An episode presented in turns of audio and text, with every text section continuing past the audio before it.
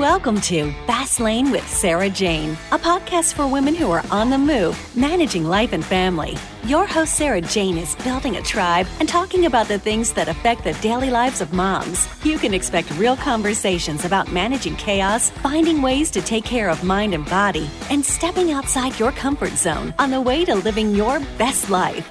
Hold on for a wild ride. Now, let's get started. Welcome to the Fast Lane with Sarah Jane. Today, my guest again is someone I have never met until today, and that is usually an exciting thing for me. And her name is Laura Frizzo. And I found her, I was actually reading a book, and she was the police chief in the book. And to be honest with you, I don't know what I was expecting when I think of police chief. I really don't. But I, there's pictures in the book, and I open I open the pictures, and I see her, and I literally went, oh, because you look more like you'd be like a fitness model than like, I don't know, but you're you're a beautiful person. And I was like, wow. And then I read the book and not only is she beautiful, but she's super smart. She has great gut instinct and reading the book she was super inspirational and obviously encourages people to do better, live better and be better. And so I wanted to talk to her. So welcome Laura to my show. Thank you. I'm, I'm very thankful to be here. Thanks for having me and inviting me. And um, I could respond quickly to um, you know your thoughts as you open the book. As you open the book and looked at the picture of me, and I, I feel like um, I've seen both sides of this. This whole first sight and kind of you know people making judgment based on what they see you know i was born and raised the only girl of you know i had three brothers and we kind of lived out in the woods and i grew up fishing and, and riding dirt bikes and definitely looked like a tomboy. I mean i mm. wasn't um, you know what you would consider to be a very cute kid. I wasn't the first pick for anybody you know for you know asking girls getting asked to a dance or, or anything like that and i didn't really care because like i said i was more of a tomboy and, and i really didn't care about that. But um, i think as i got older um, you know you grow up and you change your appearance changes. And i think you know people start seeing me differently but i i mean i'm still me seeing the world the way i saw it as that tomboy. Mm-hmm. so it, it, it was really um, interesting watching the shift in my interaction with people as i got older. And people tend to find you maybe attractive which you know again isn't something that i found in myself but it, it was interesting seeing my the reaction. Okay so being taken seriously as an attractive woman versus you know a woman who might not be as attractive is it's really an, incredible to have experienced. So that's you know another topic maybe. I i think that is a really really valid point. And when i first wanted laura to join me it was primarily to talk about the book because the book was really good between then and now, there's a lot more to Laura than the book. And I do want to get to the book, but I don't want to start there because Laura actually has a podcast, which I've listened to, and it is called Cops Anonymous Podcast. And at first i'm thinking you know it's it's more for cops and it is not actually i don't think i mean it is for cops yes but i think this is a really good podcast for the average joe and this is why i think that because I think we all have preconceived notions about any type of occupation, right? But we don't think about a lot of the emotional sides of a lot of the stuff. Like the teachers who have to deal with the kids you know the troubled kids or the kids who don't have a good home life you know we don't think about them. We don't think about what the cop is thinking or feeling when they have a traumatic event at work either and i really appreciated this podcast because my dad was actually a highway patrolman and in one of the podcasts, it talks about one of the officers he was going to be shot at, and he had to save his life, and, and someone was killed. And then in another one, officer responded to a suicide, and she knew the family. And that one hit really close to home because my dad had found one of my brother's friends um, same age as my brother who took his life. My dad also came upon an accident with one of my brother's friends who he had died. And that was in late 80s, early 90s when there wasn't any support. And listening to these letters that you read, a person has to have support for this. This is not what you're trained for. You're not trained to take a life, you're trained to protect lives, but you do what you have to do. And so that's a hard, that has got to be a super hard part of your job. Right. And, and you know, we've only released four episodes at this point um, because, you know, we all have jobs. We all just kind of, the idea actually popped into my head one night. Jeremy and I were laying in bed and I was, I had just done an interview for another podcast and just I try to do as many, you know, I say yes as often as I can just because I think it's good to get this positive feedback out there regarding, you know, what police do that, you know, that needs to be brought to light. People need to be aware. And unfortunately, it's hard because a lot of police officers, like myself, never want to share what they see and, and experience because they don't want to put that burden on anyone. So for me, I spent my, you know, over 20 years of my career, I'd go to work, I came home and, and I was mom. And I was a good mom and a, you know, good caretaker, very good. But I did notice a lot of things lacking due to that profession. You know, you just you're always on guard. You don't smile as much. You're not, you know, so things you don't even realize as a police officer that you do bring home when you think you're leaving everything behind. You're still bringing you're still bringing that home. And I'll I'll be honest with you right now. You know, Jeremy and I are laying in bed, and I said, I want to do something for police officers, but also for people to also listen to and be able to understand a little bit of what's going on in the mind of a police officer because no one ever covers that. You know, it's let's talk about this case or let's talk about that. And and then it's let's bash the police because they didn't handle this correctly. So you think because you watched, you know, a snippet of a video on social media, mm-hmm. um, and we're going to go ahead and assume and judge police officers and and and I just thought, you know, enough, enough is enough, and mm-hmm. we need to just do something. And so, because of my experiences and what I went through with the case, plus with what I encountered from my administration, I literally had a lot of police officers from around the country reach out to me and and just personally contact me and say, listen, you know, I know what you're going through. I've been through this, or you know, I this is my experience, and shared with me just because they knew I could understand. And so these contacts I still have for years. And I just went ahead and started contacting these people and saying, "Will you share your story? Will you share your story?" And and they've been awesome. So I think that um, a good point to bring up is that you know I have spouses of law enforcement officers that are friends of mine as well, and since the podcast has come out, you know, they've listened to it and it's been great to hear that them saying, you know, my husband has started talking since he listened to the, you know, this episode. Mm-hmm. Or, you know, my husband listened to this episode and he broke down and and never in 20 years has he talked and he's and that is the best therapy for them. And that is the whole purpose is hey, you know, I listened to this story and it brings tears to my eyes because it reminds me of this you know incident I had that I've had a hard time dealing with. And then we have Greg Young, who's been counseling you know police officers with PTSD for 40 years, and he's there to say, contact me directly. I'm here for you. And and you know we've got some you know military personnel listening that mm-hmm. have said that it's been helping them, and they and that just like if it's one person that it's helping, that means everything to me. Mm-hmm. So the root cellar, the suicide, that you're talking about was actually my story.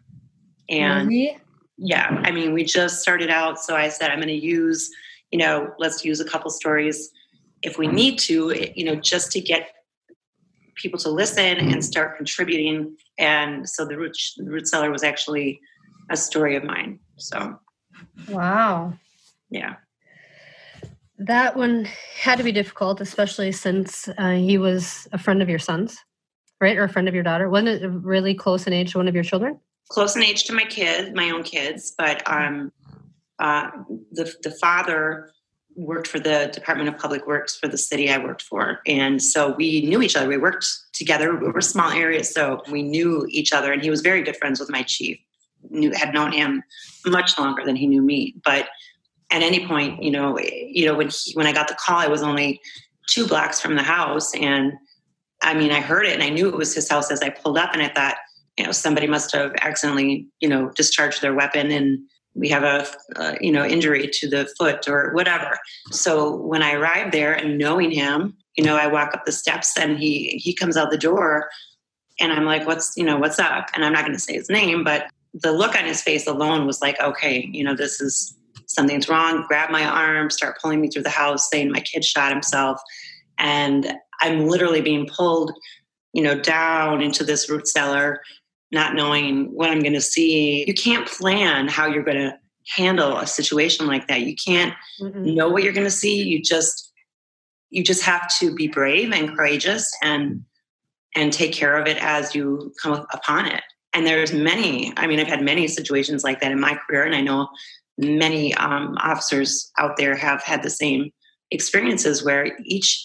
I mean, you could literally be sitting in your office joking around about a stupid prank maybe somebody played or or some you know call that you went on that was kind of entertaining and suddenly you're being sent to something like this. And it's just the switching back and forth and and knowing that you can't you can't possibly be prepared for any of it. Mm-hmm. then you have it's hard enough for you to see what's going on and then you have the mom you you hear her talking and that has to make it just way worse. Right. Well you know as soon as he got me down into that root cellar the first thing I did see, of course, it's kind of dark going down there, and then there's like a you know a big opening where you can see light, and that's inside the root cellar. And in that opening, the first thing I did see was, I mean, I could literally just see the back of him, like his he was on his hands and knees, and I could see his legs, and I could see the mother on her knees over him, just crying. And I thought, oh my lord, you know what's happen, of course, but it's not like slow motion. Everything is still moving in real time. So, mm-hmm. of course, I, you know, the one thing you want to do is be sure that you're taking control and they know that they can trust you. You're going to take control immediately. You don't want to walk in there with a look on your face of, oh my gosh, what do I do? Or you don't even want to have that look on your face, even if you're thinking it. So, you know, you walk in, okay, you know, you guys give me a minute, just give me a minute. And I wanted them to leave because you know you know in the back of your mind there's nothing I can do, but you don't want them to know that. And mm-hmm. so also, you know, it's hard. You know, can you save him? What can you do? Help him, help him. And it's a lot of pressure to be put on you. And then at the end of the day, knowing, you know, I, I knew when I walked in there there was nothing I could do. I did the best I could. But you still hear those voices over and over again saying, help him, you know, help him, mm-hmm. save him. Can you save him? And those are the i think those are the things that kind of linger with you. And and as i said in in the podcast you know the um, the parents i they, they go upstairs like i ask them to just give me a moment as i'm waiting for ems to arrive. And i i know i go to feel for that pulse and i go to to to you know put my hands on the face and and pull them back right away because it's like you know, I mean, I was fairly new officer at the time and uh, young. It was like, you know, I guess kind of, I would explain it like the first time I broke a rib on an elderly woman when I was doing CPR and doing compressions and felt that ribs, you know, break for the first time. And the same thing. It was like, you want to pull your hand back, like, oh my gosh, you know. But as time goes on with these things and as you become a more seasoned officer and you handle more and more of it, you become insensitized to to it. And i don't know if that's a good or a bad thing. We don't really know. I mean but it happens to all of us. Mm-hmm. when you were talking about how the police officer well first of all there was a couple. One someone was going to get ran over by a car and he shot to save his own life. Otherwise he was going to get hit by the car. I mean he would have died. That's pretty fair to say right? I think jeremy was actually talking about his own personal yep. experience during the um, and yes jeremy um, it's funny that we uh, ended up getting paired together because we are so much alike as far as our sympathy, our empathy levels, our passion for the job, and what we've been through. Um, but yeah, he was definitely put into a situation where he he had to make a, a instant decision. You know, it's someone's threatening to take your life, and and you know he had to make that decision immediately. It's just something you have to do. And he was a seasoned officer at that time. Yes, he was actually, I, I believe it was his first day sworn in to DEA as a TFO, we call him. So a TFO is like, you know, someone assigned to a city uh, police department, county police department, different agencies, state, all come together into these TFO programs, these initiatives for DEA. And they they just basically work for the DEA through their department, through their agency. And so that's what he was doing and it was his first day sworn in so was that happening to him? This is kind of what i was thinking about after i heard two of the uh, podcasts. So i think that people just normally hold police officers to a higher standard right? Because you are protecting the law. Where i'm getting hung up here is if we hold you to a higher standard and you make a decision like that to save your own life you would have made that decision to save mine or to save Bob's down the road. Why is it, since we already value what you do and hold you to that higher standard, why are you so much more questioned than the average person? I roll this around in my own mind over and over again, especially in the over the past few months um, with everything that's been happening since mm-hmm. the Floyd. Even in my own career, I mean, I we all make mistakes. Mm-hmm. Uh, our job is out there. To, for me, for instance, getting into this job was I had been through an awful lot. I, I, I saw so many women, met so many women and men that had gone through so much, and I saw that there was a really a need for women or officers. But you know, unfortunately, women are more sympathetic or empathetic in these careers or in these occupations than you find the men will be there. They tend to have more of a macho, you know, higher testosterone type uh, way of handling things. Um, and sometimes the way that men handle those things can be counterproductive because, you know, it's sometimes better to have the gift of gab, be able to talk your way um, out of a situation and instead of going in there, you know, ready to, you know, fight it out or whatever. And so, um, I think for hold on, I just lost my train of thought for a second. what was the question? Let's go back. Well, I don't why Oh, why? Granted, there's good cops, bad cops, good teachers, bad teachers, good business owners, bad business owners. We we know that, and I'm not saying that stuff shouldn't be questioned because you know, I mean, sometimes it, bad things happen.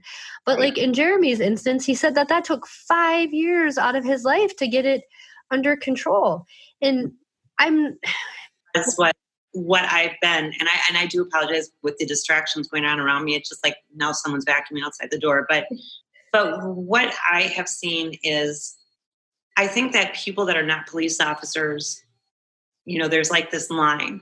You have the people that are always so appreciative for police officers and thankful they're there, which of course tends to lean more towards like an, the elderly crowd. You know, the population of people that are alone, elderly, sickly and depend on us. And then there's the, you know, the people that depend on us that don't want to admit publicly that they depend on us because, you know, a good example would be maybe, you know, people living in um, a, a neighborhood that maybe is, you know, infiltrated with gang activity or whatever. So they're afraid. But they're telling, you know, the police, thank God you're here. But man, they don't want anyone to know they're saying that or that they support it. So you have them on the inside saying, please stay here, please, we need you. Um, you're saving us, you're saving our children.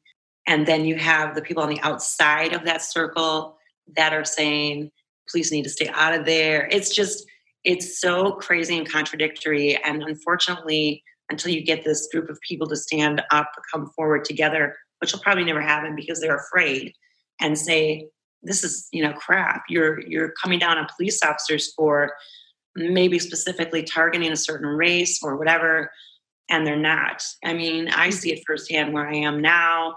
I've seen it my whole career. Jeremy has as well. But who has, you know, the balls to stand up and say, you know, we're not targeting these areas.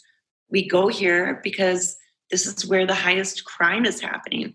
And it's not us creating the crime, it's us there trying to diffuse the situation. We're sitting on the street corner in the specific block because of the gang activity happening because mm-hmm. there was a homicide you know there was a murder last week of this gang member and our intelligence tells us that gang is going to retaliate and they're going to be doing it in this area so we're situating our patrol cars in this area to protect these innocent citizens mm-hmm. and people on the outside that don't know all of this inside stuff are saying you're targeting you're profiling you're you know and and it's very frustrating this is happening all over the country i mean it's um i think that bless you I think that people have an idea, like if they've had a bad encounter or their family member has with police officers, that they just have a bad uh, outlook on them and they will do anything to tear them down. I think that that's one situation. For me personally, I remember I remember arresting a guy for domestic violence years back, and of course I arrested many people for domestic violence, but this one stands out because I didn't go there on my own accord. I was called by the woman who was afraid for her life, right? So mm-hmm. I respond. I mean, I arrest the guy. The, the woman has been beaten up and I take him to jail. I'm always good to the people, you know, that I've taken to jail. It wasn't I wasn't disrespectful. It's just it was my job. And his father, who was kind of like a predominant man in the community, never forgave me for arresting his son. And I mean, it was probably my first or second year there. So for the remaining, you know, almost 20 years of my career, I had to deal with him constantly attacking me in the community, constantly saying horrible. I, and I didn't even know this man. And it was like, this is what uh, this is on a small scale what the country is is encountering with police officers in general. That's one type of scenario, or one way to present it is that situation. I don't even know this person, but I arrested his son for domestic, which I had to do. I had a victim that I was protecting, and that's so now you're going to, you know, fault me. You're going to, you know, call me bad things or crucify me to the public for the rest of my career. And there's nothing I can do about it. And and saying things that aren't true or and we all have had to go through it. I mean, you know, people can say what they want about us. They can make up lies and and tear us down. And we just have to try and stay strong and and push forward because we're doing it for the innocent victims that need us. Yeah. I had someone tell me once that my dad, he was out, they were out and about, and he had a heart attack. And the ambulance had to come in and get him and whatever. So they had to move these tables back. And this guy told me, well, so and so was there that night. And he said he didn't want to move because he deserved it because he had picked him up a time or two for speeding. And so I said, what? And so he, he said again, and I said, so he was breaking the law by speeding and my dad, which that is his job to give people a ticket if they're speeding, he deserved to die because he was breaking the law. Like that makes no sense. And same with the situation that you just said. Right. If your son was breaking the law and abusing someone, how how does that not apply to you? Right. And I'm sorry about your dad and I'm sorry that he had to go through that. I'm sorry for all police officers in this country that are I mean, it's been bad it's bad enough on its you know on its own and then you take into consideration how bad it's been over the past few months and it's a frightening time to be a cop right now and I, I know a lot of people are getting out when they can as soon as they can or are doing as little as they can because they're afraid for their own safety you know they're they're out there trying to protect the innocent human you know beings and they're afraid for their own lives which they get into the job knowing that their lives are at risk. But when you throw in the added threats of people gunning for them every day, it's it's horrifying. Mm-hmm. So let's talk about your journey and how you moved up the ranks in your small town. I don't know how big. The, I think your town is bigger than mine, but I have. I know that where since it was the you know I read about the murder that it was a small place for like this kind of thing to happen. Correct. I think it was about four thousand or close to four thousand population when I started. So my story is I, I grew up in the uh, neighboring town that was even smaller about a 2000 population and i grew up in a family with all brothers i was definitely not a typical girl. I was kind of a weirdo. I mean, just because I think I was a weirdo because I didn't like doing girl things and I didn't understand girl drama. And, you know, my house was loud and emotional and Italian. And I think that was another thing too. My mom was born in, in Chicago and raised in Milwaukee. And I think that people, you know, up in that small area where she ended up moving with my dad, small clicky town, definitely not used to the way we were. So we just were kind of, you know, I grew up, my brothers are same as me to this day, not real social, sociable, just you know, we all enjoyed um, athletics and playing sports and just, like I said, fishing, you know, riding dirt bikes, whatever. And as I got older, I wasn't quite sure what I wanted to do as far as a career. I was good in my business classes. I really never thought about being a police officer in high school. My mm. brother had, you know, he's six years older than me, my oldest brother, and he had already gone off and graduated and went into law enforcement and because I was good in like shorthand, which is like obsolete now, but um, I ended up going to college for court reporting. So I got a degree in that. I moved down to Grand Rapids, Michigan. Um, I was pregnant with my first daughter at that time, and I started working at a freelance firm. Hated it, hated it. Sorry, I'm just I can't be in a room where I have to be quiet and uh, it's just I can't do it. I couldn't do it. So I ended up taking a test and getting a job at Grand Rapids Police Department working in communications. So I liked it so much that, you know, during that time I decided to go through the academy and, and become a police officer. So I did that in 1994.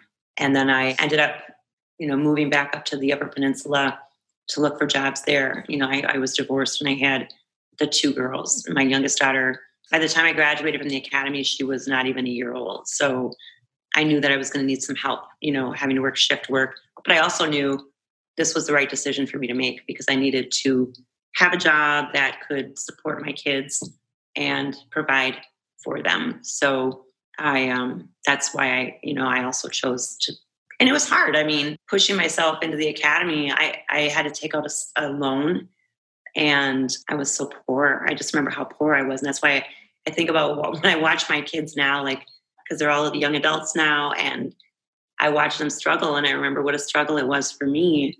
But you just keep pushing forward and you just get through each day. There were many days where I cried and thought, I can't do it. You know, I can't do it. Mm-hmm. And you just get through that day and, and the next day you'll feel better, you know? Mm-hmm. So um, I ended up getting a job in uh, Marquette County. I interviewed there and got hired. But a week later, I got hired at Iron River. Iron River was, you know, 15 miles from my parents versus Marquette, which was an hour and a half away. And I made the decision to stay with Iron River, even though it was so close to home and I it was so small and I didn't, I thought, well, I can always move to a bigger city as the girls get a little older or whatever. And of course, I ended up staying there for my whole career. So when I started, they had just cleaned out the department. Um, there was some kind of issues there with the prior chief and some of the officers, and they they were all fired. And so when I started, there was a chief and a sergeant, and then myself and another guy got hired at the same time. And then within a year, we were up to seven full time, and that was the biggest we were. So we weren't as you know, a very big department. Mm-hmm. So I stayed there and just, you know, basically worked four different rotations in my sh- in my shifts. I worked a day shift, afternoon, midnight, and then we had what was like an overage uh, overlapping shift. And I did that for I don't know, 18 years until my chief left. We ended up going through financial cuts, whatever. So we were like downsized and I ended up um, applying for the chief's position. And um, that's, you know, a whole nother story. The chiefs prior to me had all been kind of appointed, especially, you know, obviously if they had been an officer with the department like my chief was for, you know, 15 years. I think he was the an officer with the department. And when it came time for a new chief, they he applied and they disappointed him. When I applied, we it was a whole new ballgame um, you know, because there was no women ever.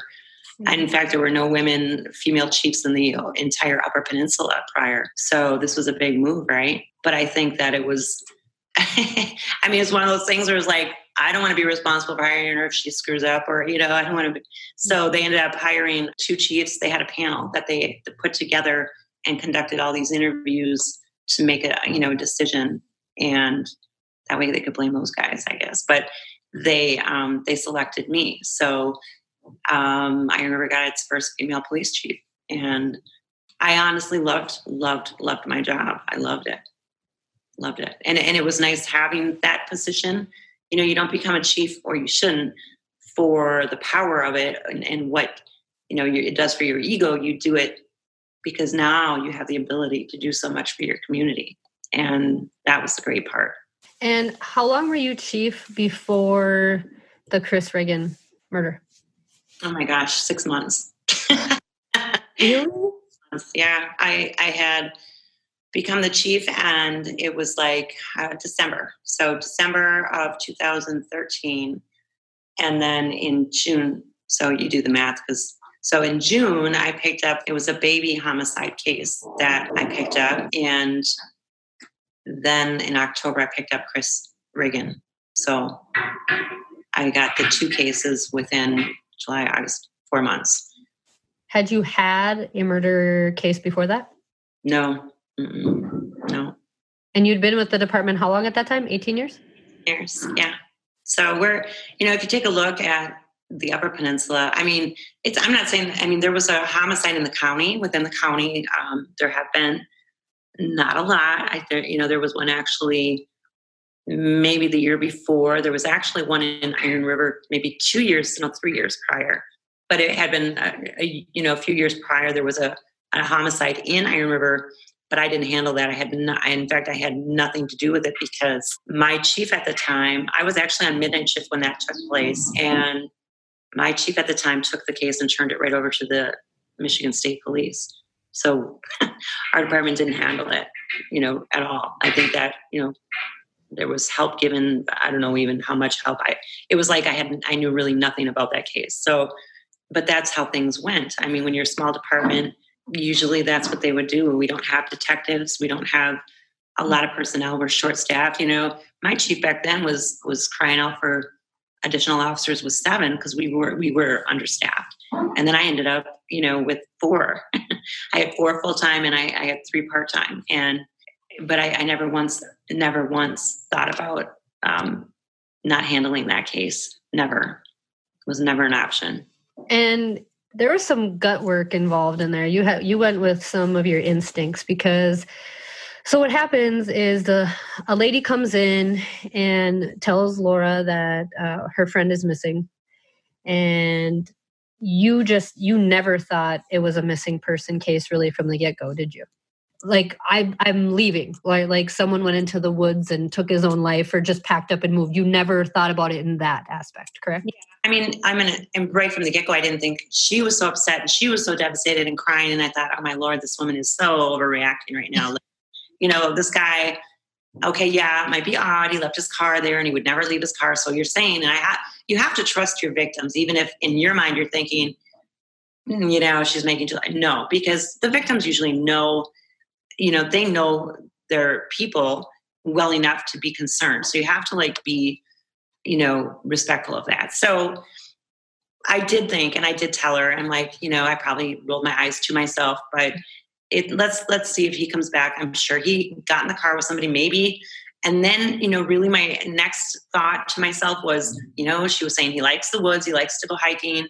He's not really from the area, so he could be lost out there. So let's get some dogs and, and check the area of his of his car just to be sure he didn't a you know get lost in the woods or b you know maybe he did kill himself. And so let's make sure we really scour that area. So those were my initial thoughts they were and when you went through this case did you have family kind of in your ear and contacting you all the time or did you just or was it more like you took it and ran with it you mean like his family? Yeah, because sometimes like sometimes you'll hear that a parent or whatever will call the call the police station once a day, once a week to make sure everything's being followed up on. Did you have people in your ear all the time? No, in fact, Terry even you know she Terry wasn't like that anyway. Terry is a very conservative, laid back, kind hearted person. And she was very concerned and, and so i would try every time i would learn something or you know even if i didn't know anything new i would try to touch base with her every few days just because i knew she was concerned. And i know how that feels to be the victim or somebody gunning for the victim that mm-hmm. you know wants to know what's happening. And so i wanted to try and keep her in the loop. As far as chris regan the victim it took us a while because the one thing that terry o'donnell had told us um, and terry is the woman who reported him missing was that he had was kind of estranged from his kids. Recently, had gotten back, you know, as far as a uh, bond bonded with his oldest son, Chris Jr. in the last few months because they had planned to move together and to North Carolina. So they um, but his youngest son he hadn't talked to in months. So the tricky part was how do we find these kids? Where are they living now?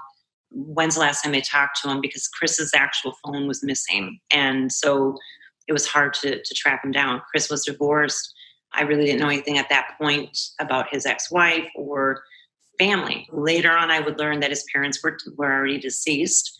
That he had an adopted sister who would prove to be a, a royal pain in my ass eventually. This was a sister he hadn't had contact with in years. And I think that, you know, once she found out her brother was missing and all this was going on, she contacted me and she was like the type that was like, like you're kind of describing, like calling me every day. She basically thought I was not capable because I, I made the mistake of, of saying, even though that when I did connect with the Regan boys, they said, she has not been in my dad's life. He doesn't, he probably wouldn't even want you discussing this with her. I still felt the need to to keep her updated because it was his still his sister. Mm-hmm. And so out of respect, I said, you know, come in, we'll sit down, I'll explain things to you, but you have to keep these things confidential.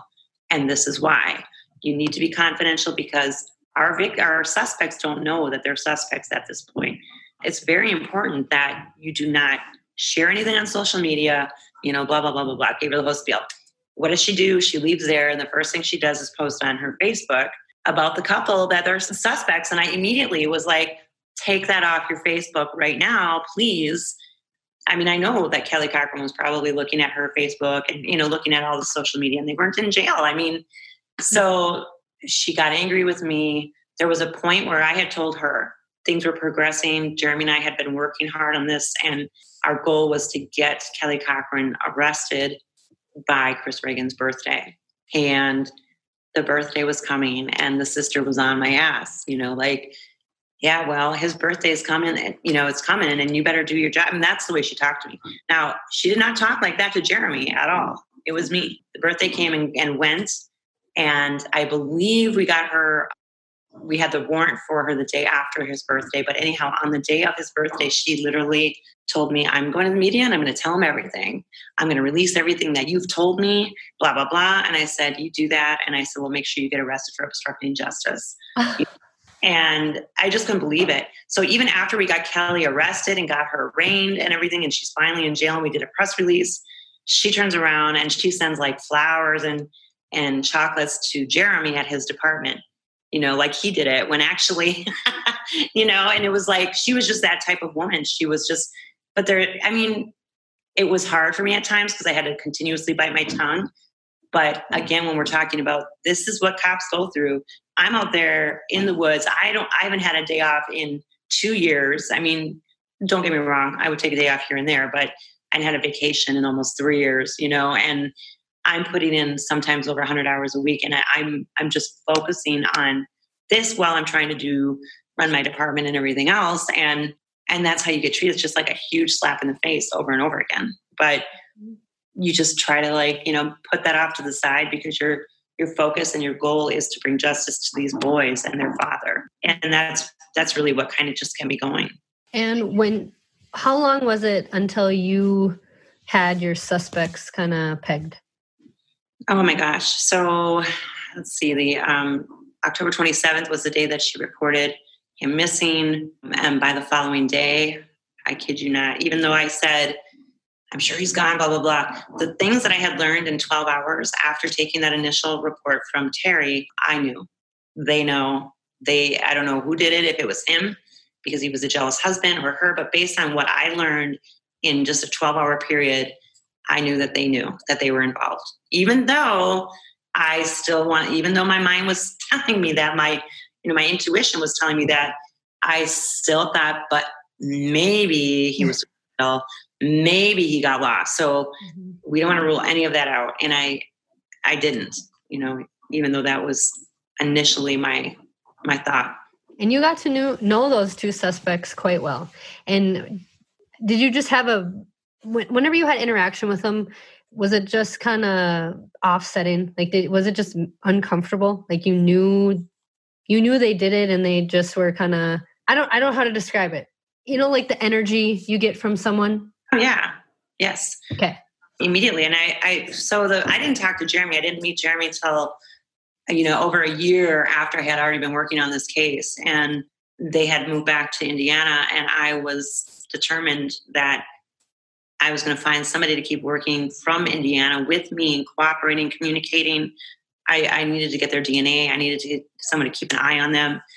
And like I knew, I remember having this discussion with Jeremy. Like I've done a million and you know interviews, obviously not a million, but and I remember telling him, you know, I mean, I, I do truly believe because I know it to be true that you know cops have intuition or they don't, um, and everyone's got some bit, you know, a bit of an intuitive nature, but some is very intensified, and I believe I've always had that.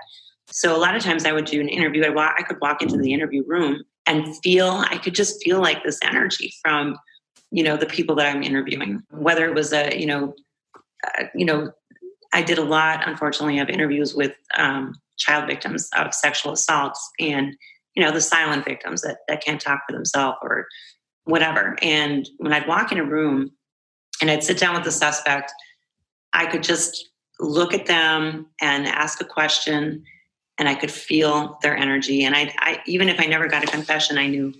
And I, t- I told Jeremy, I said, you know, the first day I walked in the room with her, and I, I kept getting this vibe, you know, like I could feel this chemistry. And it's something I have never in my life ever experienced. I've never felt this before. I can't describe it. And he said, that's, that's because it's pure evil.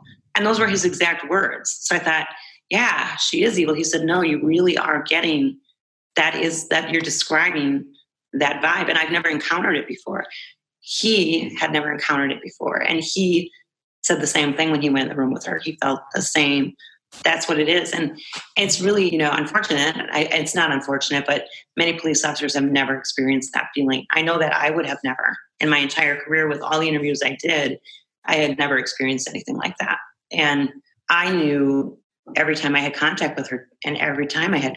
But after a while of having numerous contacts with her and and getting to know her, you know, learn about her and how she did things a little bit, I was able to kind of put that feeling or that, you know, that evil chemistry off to the side and focus because I knew that I had to like overcome that and not let it overcome me so that I wasn't able to ask questions I need to or watch response for responses I needed to watch for, if that makes sense. Did you feel that evil with him? No, I didn't. Jason, I felt with him a typical suspect, like a typical feeling I would have when I walked in. Like I knew he was lying to me when he started crying and saying, you know, I have all these physical issues in my back and da da da. These were all his distractions for me to kind of make me feel sorry for him instead of um, asking him questions about whether or not he killed somebody. So that was his deflection. And so, I mean, I I've dealt with people like him a million times. You know, he there's people that kill people that aren't evil. You know, like you know. So even if he had killed Chris or um, told me he killed Chris, I still wouldn't have gotten that same feeling from him. It was a totally different feeling. So did they both plan this, or was it really one versus the other? was it her idea and she got him to go along with it or how did they get this concocted? Well her version of course everything was really her version after jason died because he wasn't there to say any differently. So her version was that as they got after they got married they made a pact that you know and, and i can't remember exactly you know which way it went. It was like if she had an affair with somebody she had to kill that person and if he had an affair with person with somebody he had to kill that person or vice versa and I don't I don't believe that that that ever happened. I think that they they killed people. I think that I don't know how many that they killed. I would I would have to say definitely Chris Regan was not there first. That was very evident to me from the get go. I mean, two months into it, I knew that this was not the first time that these people had done something like this. I already knew that they were responsible for him being, I, I couldn't say murdered because even though I knew he was not coming back. I couldn't say how or why or, or whatever. I just knew that they were responsible. And I also knew that because of the way they presented themselves, the way that they handled things, this wasn't the first time. That was to any investigator or detective, it would be very apparent that this wasn't the first time for them. So they were well rehearsed. You know, later we would find out that, you know, they had both gone to school for forensics and she had actually gone and taken courses, college courses in psychology. And she just, you know, she was well rehearsed on what if, you know, if I ever get questioned by law enforcement, this is how I handle this. Or so even the way that they did get rid of Chris Regan, I mean, she knew exactly what she needed to do to cover up any and all evidence of him being there. And, and just again, too, reading their text messages, I, I had access to all of that. And as I'm learning about them, reading all this stuff, you know, Chris Regan is is killed on October 14th and I watched the shift in their communication to each other from her belittling him and berating him all the time. All of a sudden, Chris is gone, and now she's in love with him, and she's you know referring to him as handsome, and it was like a 150 percent switch of of how she treated him. So all of these things, you know, there's so much that came into play for me when I sat and thought about it. Definitely led me to believe that Kelly's the one that wanted to perform these these murders. Jason would do anything for Kelly, and he would. And, and I think that the reason that he was having so many issues mentally was because I think that he was so afraid of getting caught. And I think that they had never even come close to being caught until the Chris Regan case. And here I was not letting go. And she was like, it, didn't really phase her. It was a game to her, but to him, it was literally killing him mentally. And you mm-hmm. can tell when you look at the photos in the book, every photo of her when you guys had her just come in for questioning or whatever, she is smile. She has this smirk that yeah. it just it kind of gives you the creeps when you see that smirk. Right, and it's like when I I ended up talking to her brother. It was probably a month or so after they had they took off out of Michigan and went back to Indiana. I mean, they left everything behind. He had like you know, 12 pot plants or something. They were beautiful plants in the basement. They left everything and went. And I ended up getting a, and that's why social media is great sometimes. I ended up getting a message from this woman who said, you know, because we had done several press releases on on the case. And she said, I just want to tell you that you're on the right track with Kelly and Jason. And that was it. And I'm like, okay, who's this woman? So I kind of look her up and she's from Merrillville, Indiana and which is right where they live, you know. And so I reached out to her, and it wasn't right away because I didn't I didn't go in and think, okay, who is this woman? It was like a couple weeks later, and so she said, well, my daughter dates Kelly's brother, and I was like, oh, awesome. You think he would talk to me? You know. I don't know, he might, and you know, maybe not, whatever. Well, after working on her for a little bit and her talking to him, he decided to talk to me eventually. But he wanted me to have, you know, an agreement written up that I could never disclose that I talked to him, you know, ever, no matter what. Nobody could ever know, and blah blah blah. Because he did, he was afraid of his own sister.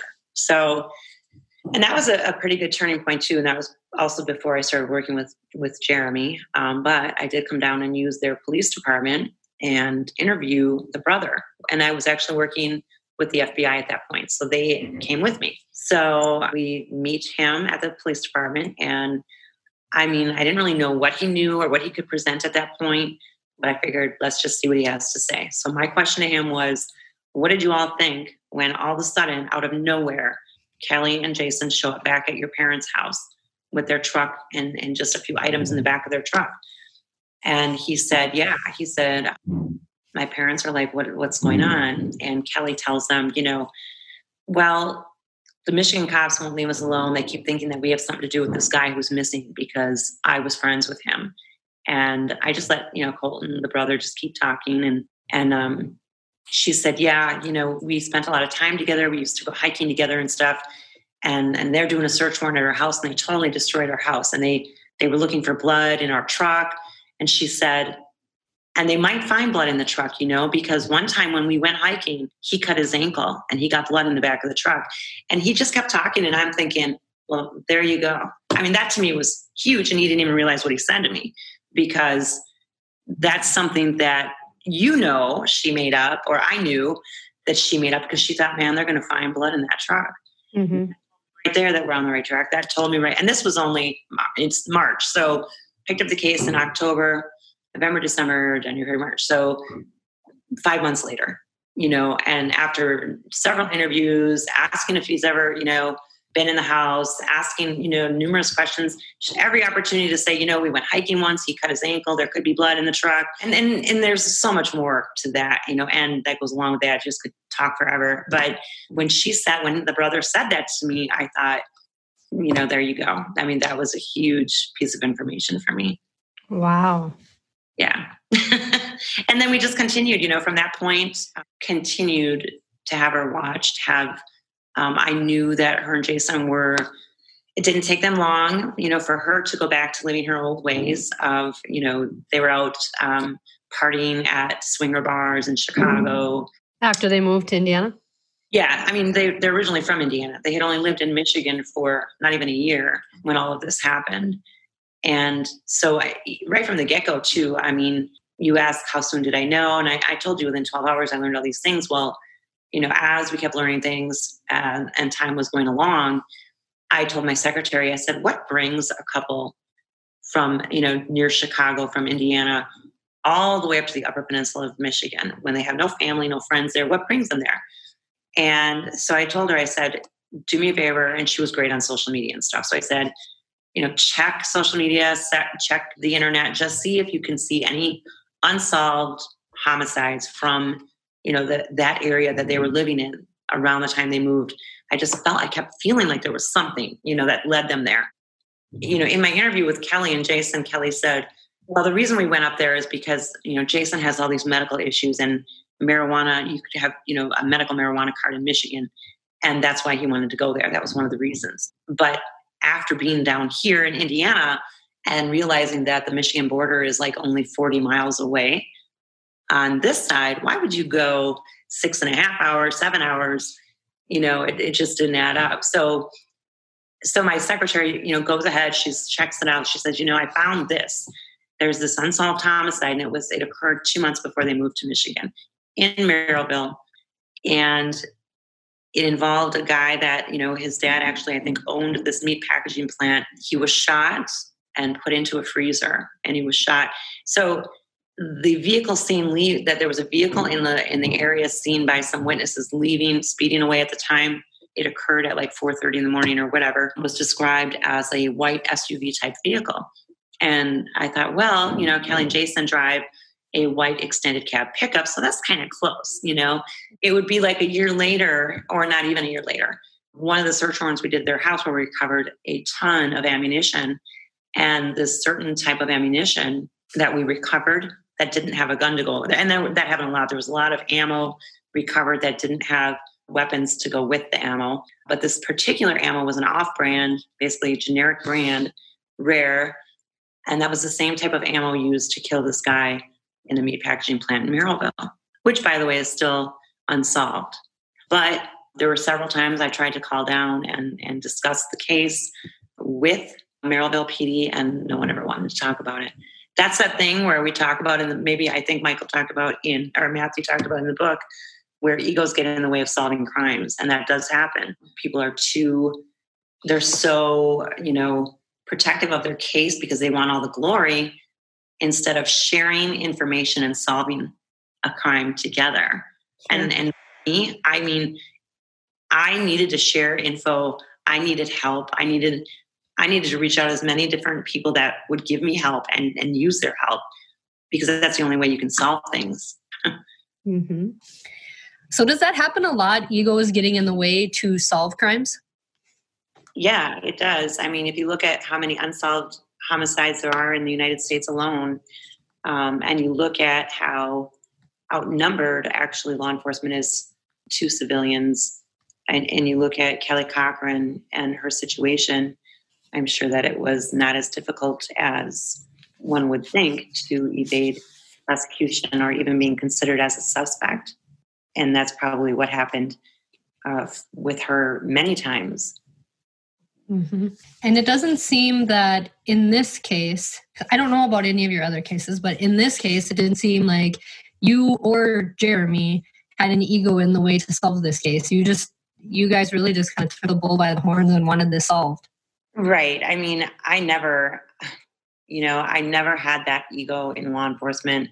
It was actually hard to even believe that for a long time, it took me a long time to believe that it was actually a reality. That you know, I'm trying to work with somebody from a different agency on something, and they are just not forthcoming, and it would always baffle me, like how you know how do we solve things when we don't work together? We're in this we're, we're on the same team right? But unfortunately you know and, and, i understand that there are legitimate reasons why some investigators don't want to share. They don't want someone to screw up something they worked so hard on or ruin it screw it up. And but at the same time unfortunately there's a lot that want the glory and it's all about the ego.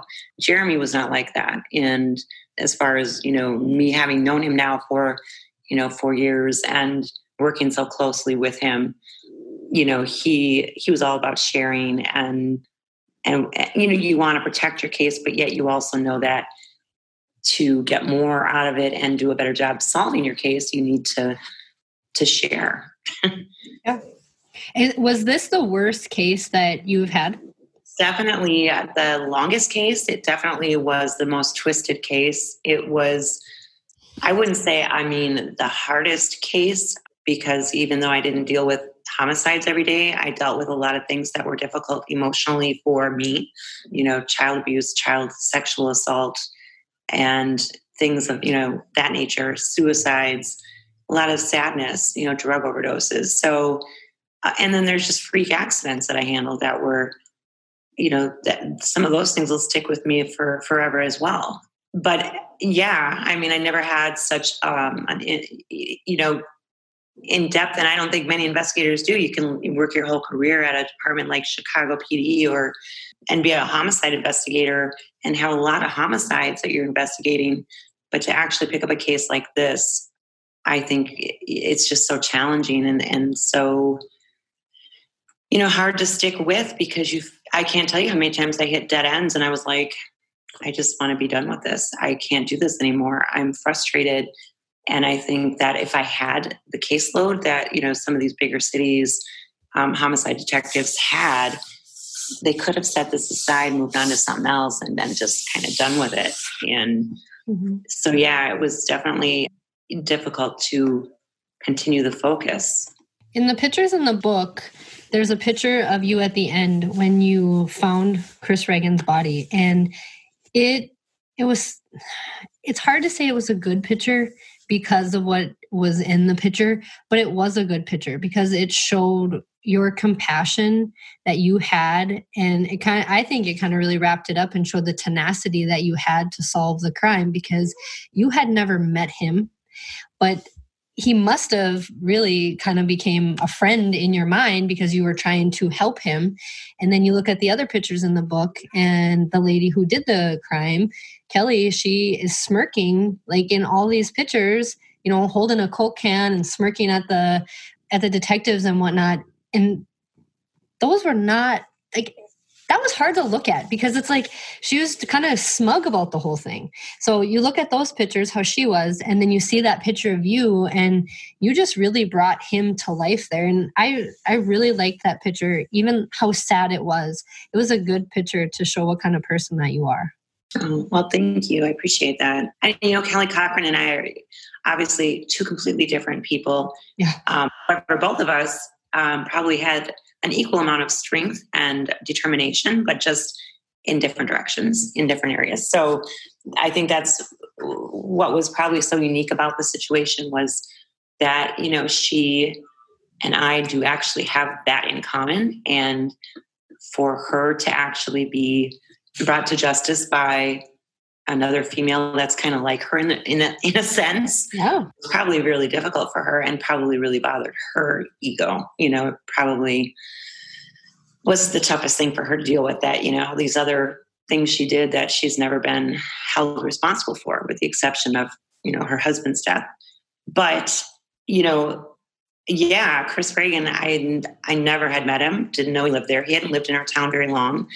Obviously we never we just never crossed our paths never crossed. So however working on that case as long as i did and instantly from the beginning trying to get to know him as quickly as i could so that i could determine the best probability of what could have happened to him it's almost like i did become i knew him you know i kind of knew him.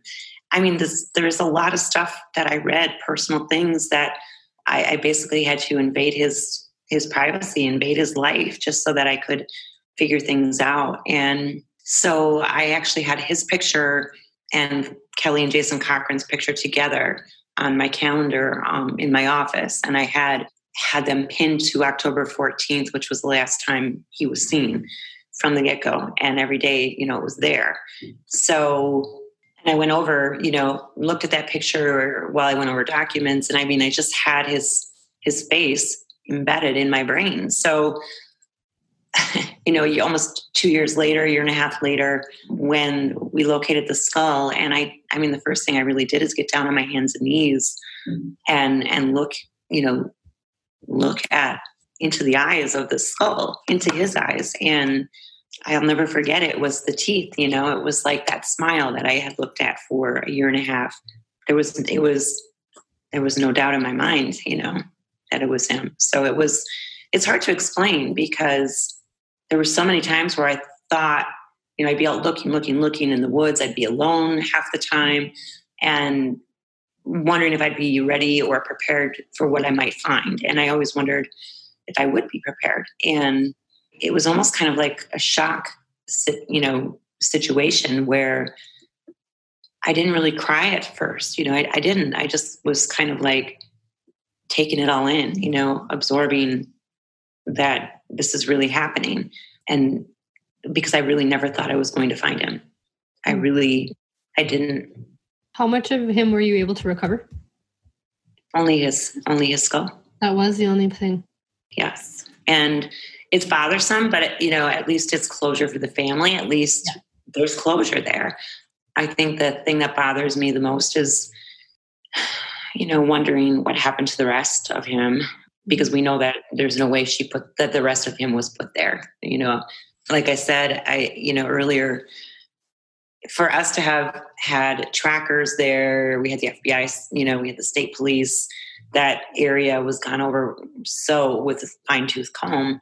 And uh, in fact, we actually found a part of the cheekbone that was broken and had come out from, you know, whatever rolled the skull from its, Uh, you know, point of origin to its resting place. And for that to be found and nothing else, you know, speaks volumes. However, I will say that in when I found the skull and we noticed the lower jaw was missing, we knew it had to be there somewhere, right? We're assuming it's got to be here.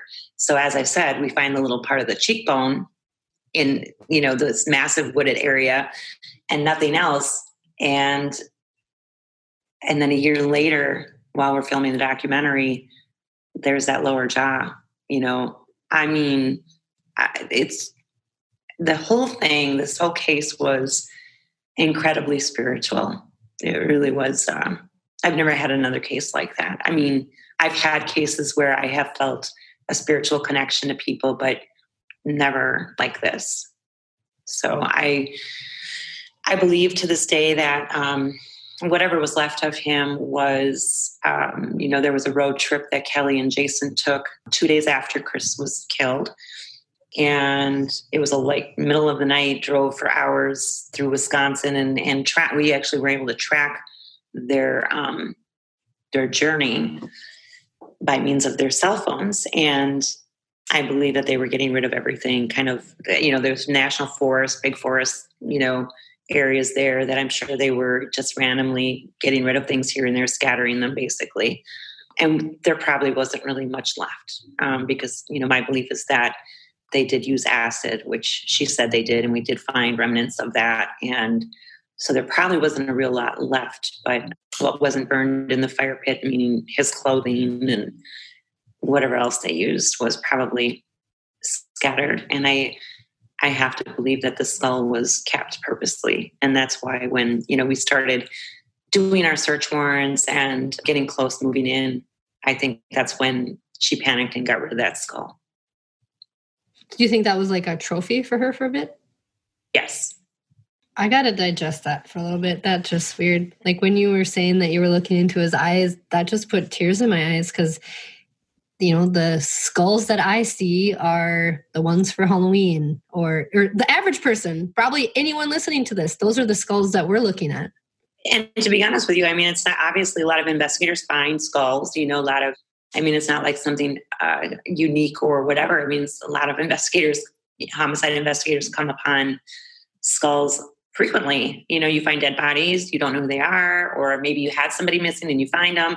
But this was different. I mean, this was somebody that I had definitely grown attached to, like I said, spiritually, and also I had become attached to his children. Mm-hmm. And that really put emphasis on the whole situation for me. Mm-hmm. Do you talk to his kids at all anymore? I, you know, I just talked to his son yesterday. So I think we'll always be very good friends. We'll always be close. We'll always stay connected. Chris Jr. and I, Cameron was younger when all this happened, and he's just a different personality. And um, I would love to see him. I just don't keep in touch with him as much. So Chris Jr., he's very, um, we keep in touch, and he's so much like his dad. It's you could take him and put him in a in a, a forest for a year with no electricity or whatever, and he's he's just into the nature scene and that's i'm so glad that he's i'm just so glad that he is living his life and and happy did he make his move then without his dad no he ended up staying his his mom and his brother had been in chicago they moved to chicago and chris jr was still living in lower michigan and when everything happened with his dad you know he had already you know, he was not going to you know, renew his, his lease. He had already gotten rid of, you know, almost everything out of his apartment. He was just waiting to go.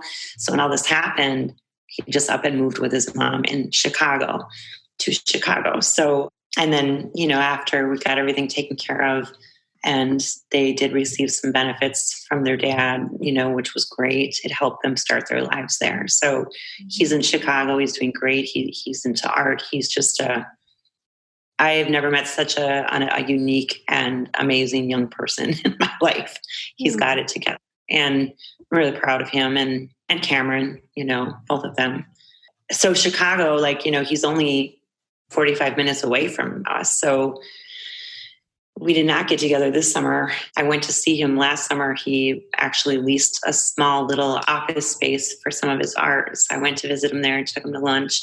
I just we just have a connection. Like we we definitely. It's like I feel like he's one of my kids. You know. Mm-hmm. I love it. Yeah.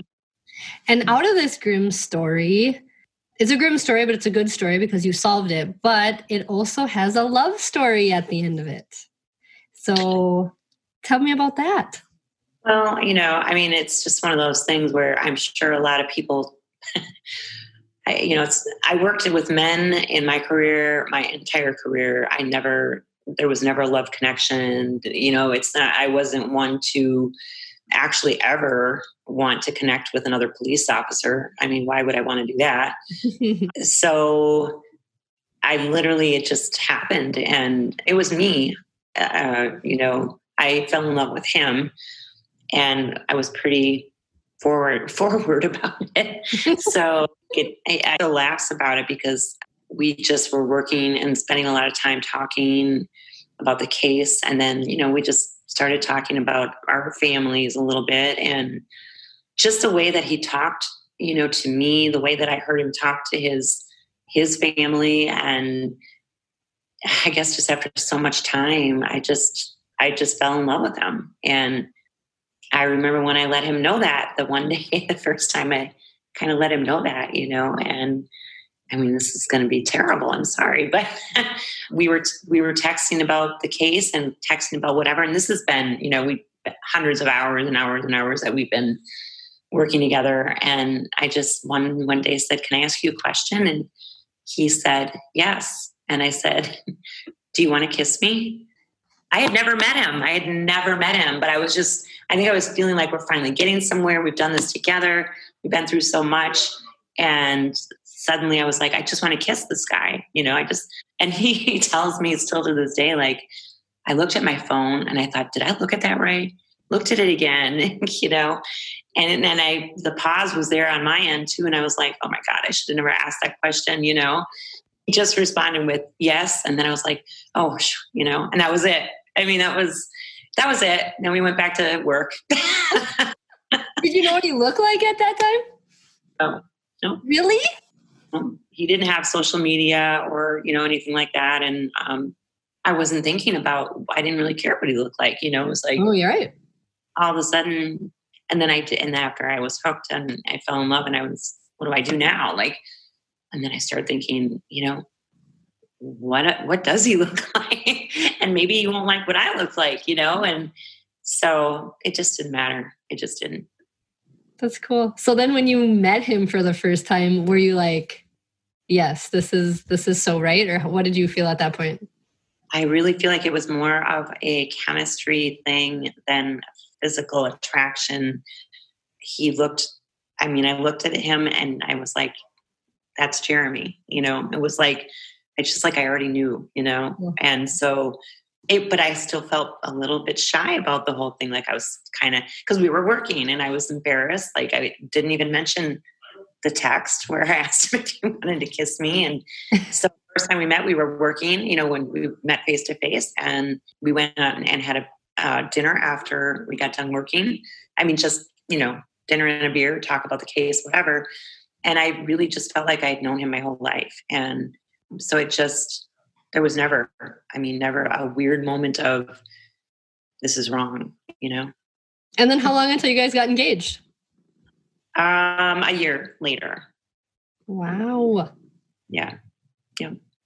Almost to the day. It was yeah, because I the first time I actually met him in person was in March of 2016, and then um, we were engaged in March of 2017.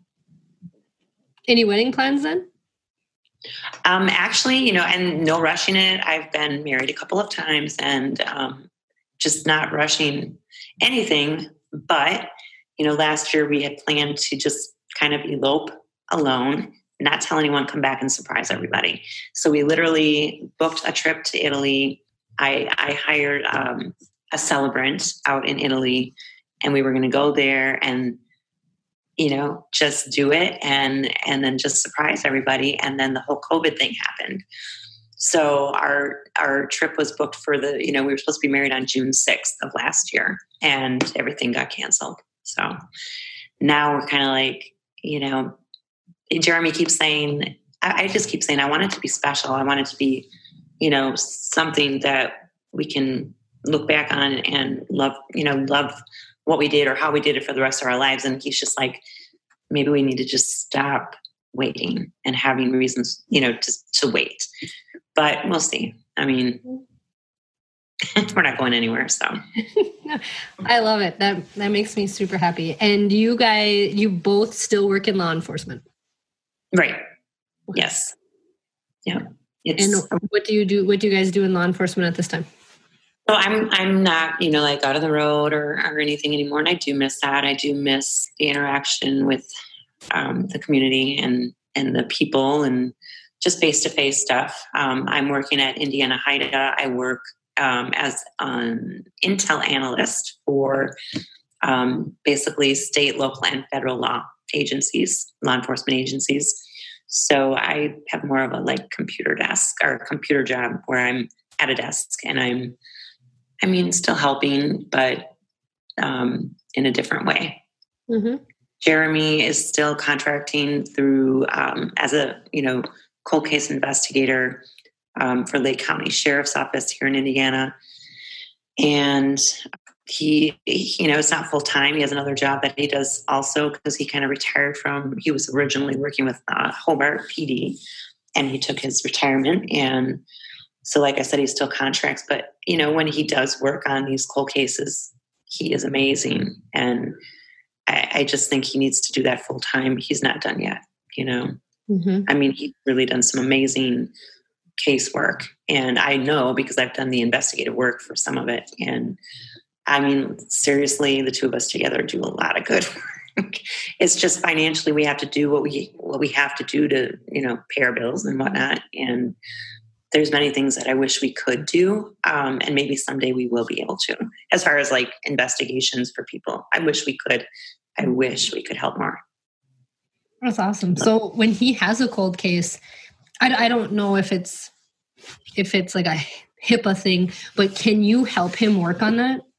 I have, yeah, yeah. That's what I. So like that's, you know, I we have like DEA, we have FBI, ATF, we have you know the state police, we have, and then all the local you know agencies as well. And um, so I did for him what I will do for any of them, uh, the officers in the in our area of responsibility. So yeah, he would just come to me because he know. I mean, people don't know me here. They, I mean, they really don't know who I am or whatever. So I'm a new.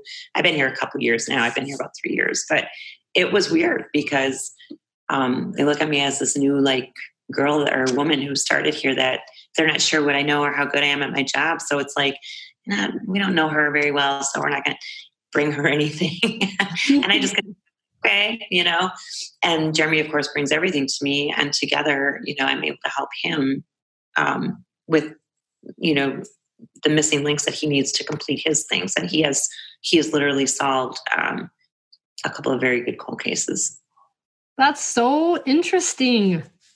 That's why I say, I mean, my dream was, you know, let's just do this on our own because there's families out there that are missing loved ones that, man, I've, I've had people give me some, you know, through Messenger, through social media, send me, please help this. Can you help us with that? And I've like looked at this whole, you know, these cases and, and been like, man, I really think we could do this, you know, but we don't have the, the means to do it. We don't have the time to go out and do it for free.